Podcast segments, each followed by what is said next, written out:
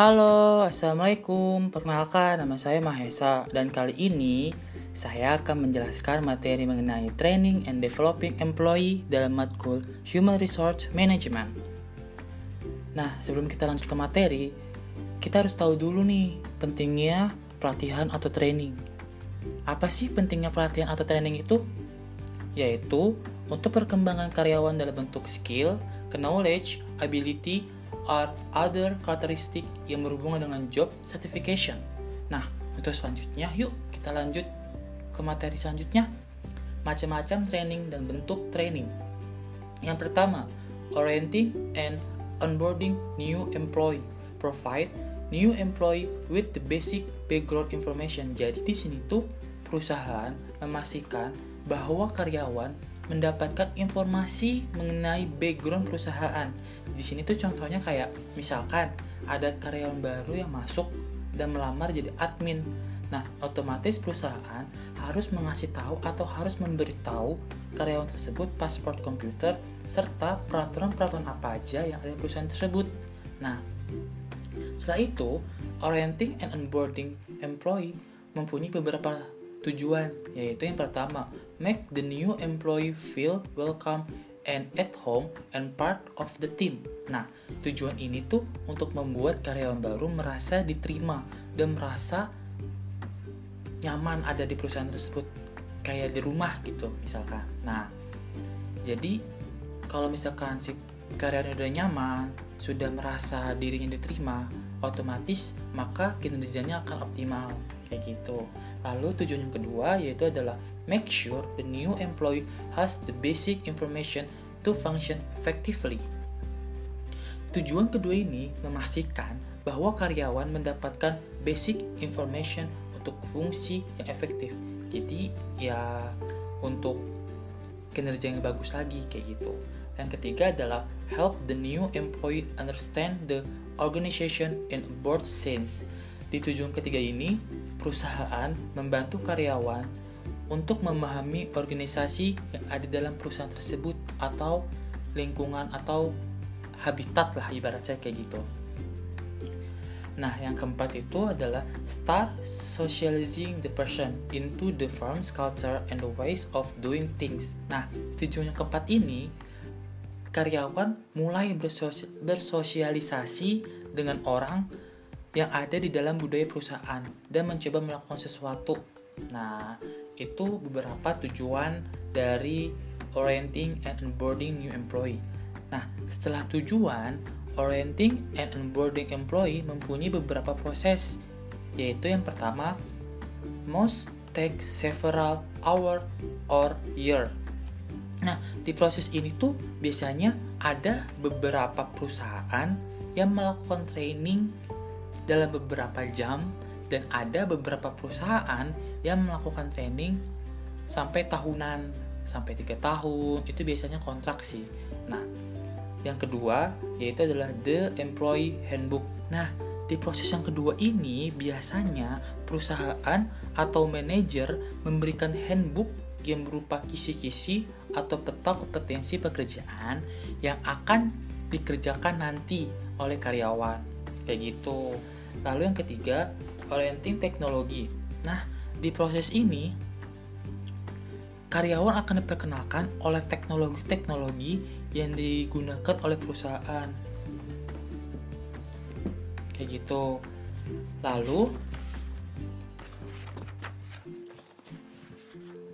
setelah orienting and onboarding employee, kemudian ada training process. Nah, training process ini tuh harus sesuai dengan aligning strategy and training. Maksudnya, training harus sesuai dengan strategi yang dibuat oleh perusahaan agar tidak salah sasaran. Kenapa? Karena kan kalau kita mengadakan training proses kayak gitu kan nggak gratis, pasti mengeluarkan uang. Nah, seminimal mungkin perusahaan tidak ingin mengambil resiko jika terjadi kesalahan kayak gitu. Jadi harus sesuai dengan strategi yang sudah diberikan. Nah, di dalam training proses ada 5 step yang disebut AD. A, D, D, I, E, yaitu analyze, design, develop, implement, dan evaluate. Nah, sekarang kita akan membahas 5 step training proses. Yang pertama, analyze, conducting the training needs analyze. Nah, conducting the training needs analyze punya beberapa cara, yaitu strategi training needs analyze. Maksudnya, perusahaan mempersiapkan skill-skill pada karyawan untuk kebutuhan perusahaan di masa depan. Jadi, uh, kayak si perusahaan itu mempersiapkan sumber daya manusia yang akan digunakannya nanti ketika dibutuhkan di masa depan kayak gitu. Lalu yang kedua ada current training needs analyze. Nah, di cara ini hampir sama kayak uh, strategic training needs analyze. Cuma bedanya di sini itu karyawan dipersiapkan untuk kebutuhan saat ini. Kayak gitu. Jadi benar-benar dibutuhkan untuk saat ini kayak gitu lalu setelah itu ada oh enggak setelah itu current needs analyze uh, mempunyai beberapa cara lagi yaitu text analyze nah di sini itu biasanya menggali detail pekerjaan certification atau skill nah biasanya manajer belajar dari job description dan specification. Kemudian manajer mereview performance standard dan question current job holders. Lalu yang kedua ada performance analyze. Nah, di step ini tuh manajer melihat kekurangan dalam kinerja dan akan di breakdown atau diberhentikan sebentar agar si manajer bisa menentukan langkah atau mengimprove skill-skill yang dibutuhkan karyawan di ke depannya nanti. Lalu yang ketiga adalah kompetensi, profiles, and models in training and development. Nah, di sini tuh eh, biasanya manajer atau perusahaan memberikan handbook kompetensi yang isinya berisi kisi-kisi peta-peta kompetensi pekerjaan yang akan dikerjakan oleh karyawan nantinya.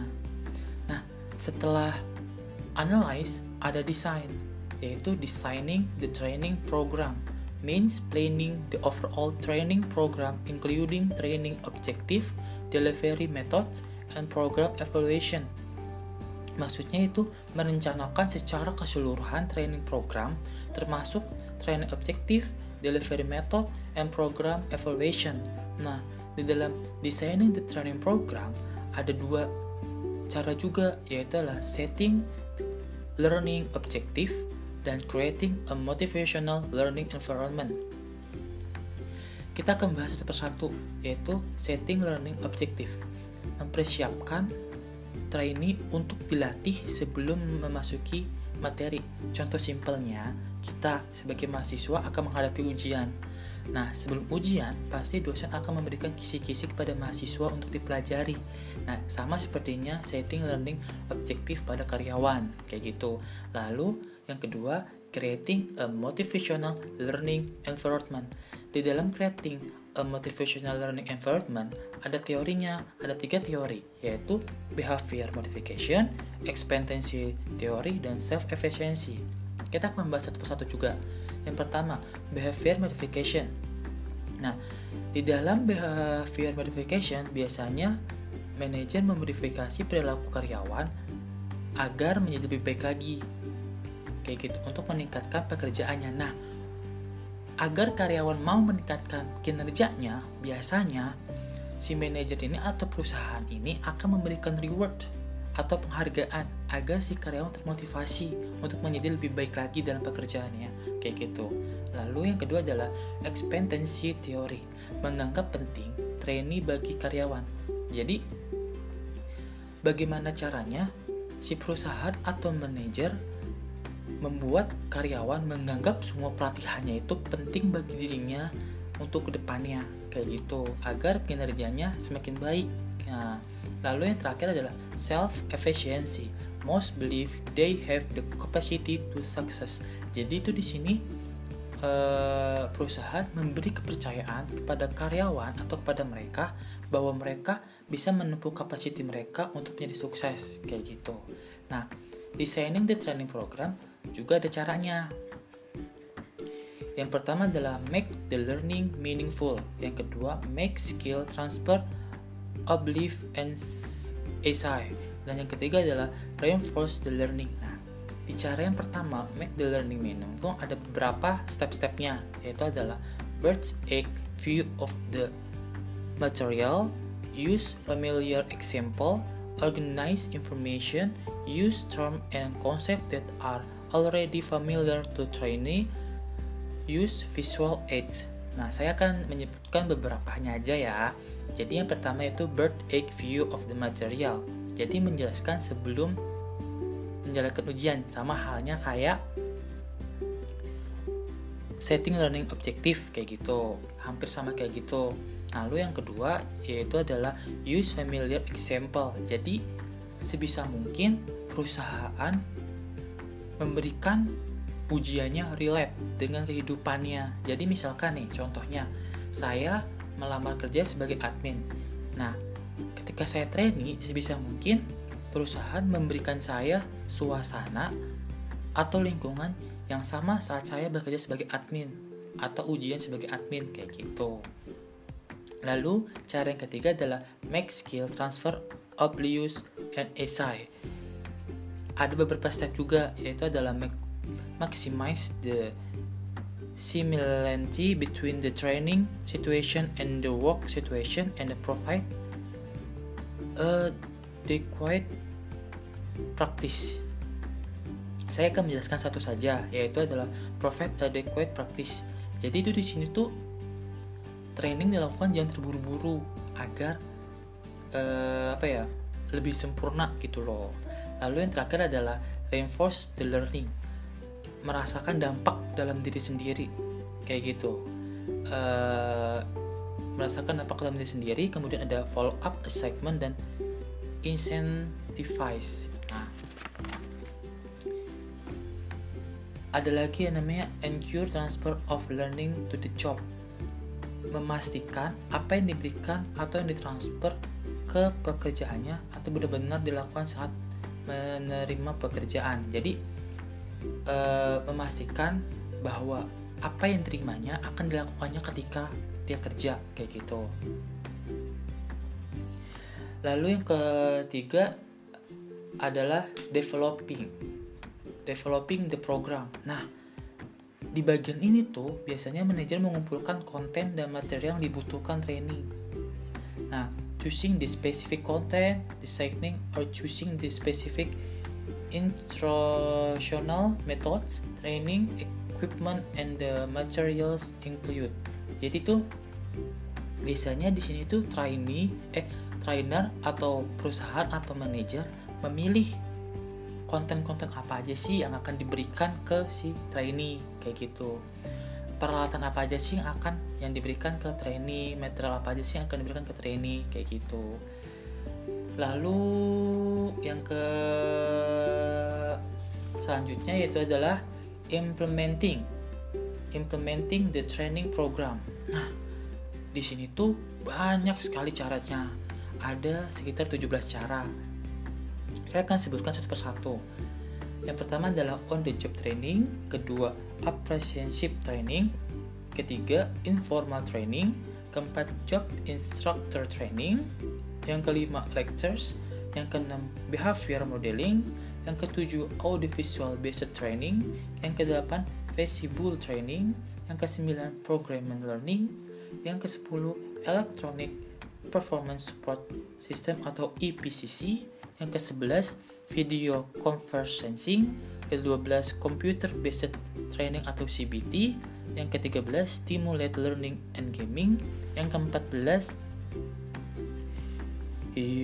youth long on and literacy training technique quiz, dan yang ke-15 team training, yang ke-16 interest based meaning, yang ke-17 adalah virtual classroom. Nah, di bagian implementing ini, saya akan menjelaskan beberapa saja yang saya tahu. Nah, yang pertama itu ada uh, compute uh, stimulated learning and gaming. Nah, di cara simulated learning and gaming itu biasanya training dilakukan dengan virtual reality. Jadi kayak video games gitu. Jadi akan terlihat lebih asik dan terlebih lagi kan uh, sekarang sudah banyak perusahaan yang menggunakan komputer atau berbasis komputer dalam mentraini karyawannya jadi contohnya nih di untuk stimulated learning and gaming itu tuh kayak military virtual reality atau nurse virtual reality jadi di situ tuh si karyawan itu bener-bener melakukan pekerjaannya kayak gitu. Lalu ada juga on the job training. On the job training itu hampir sama kayak yang awal tuh yang apa namanya? Uh, yang relate. Oh yang di use familiar example. Jadi tuh sih bisa mungkin perusahaan benar-benar memberikan relate kenyata nyata pekerjaan yang nyata terhadap si trainee gitu agar dia tidak kagok ketika kerja nanti kayak gitu. Lalu yang terakhir ada evaluating evaluating the training effort. Ada beberapa juga nih caranya yaitu menggunakan survei atau kuesioner. Kedua research. Yang ketiga training effect to measure. Dan juga ada beberapa juga caranya di training effect to measure. Yang pertama reaction learning behavior result. Nah di sini saya akan menjelaskan eh, satu saja seperti contoh training effect to measure yaitu di sini kan ada reaction, learning, behavior, and result. Nah, di sini tuh si manajer tuh akan meresearch tuh apa aja sih reaksi karyawan ketika pelatihan, terus uh, apa saja yang sudah didapatkan para karyawan atau trainee ketika pelatihan, lalu perilaku apa saja yang ditonjolkan oleh si karyawan serta target kerja mereka tuh apa gitu. Jadi uh, kesimpulannya training itu tuh sangat penting sebelum kita masuk ke dalam dunia kerja atau perusahaan agar kita dapat beradaptasi dengan kerjaan kita, beradaptasi dengan lingkungan sekitar kita, beradaptasi dengan perusahaan kita agar kinerja kita menjadi lebih baik, menjadi lebih bagus serta agar kita mendapatkan reward atau achievement dari perusahaan karena kinerja kita yang baik. Nah, segitu aja dari saya. Mohon maaf jika ada kata-kata yang tidak jelas atau perkataan yang kurang dapat kalian pahami. Terima kasih atas perhatiannya. Assalamualaikum warahmatullahi wabarakatuh.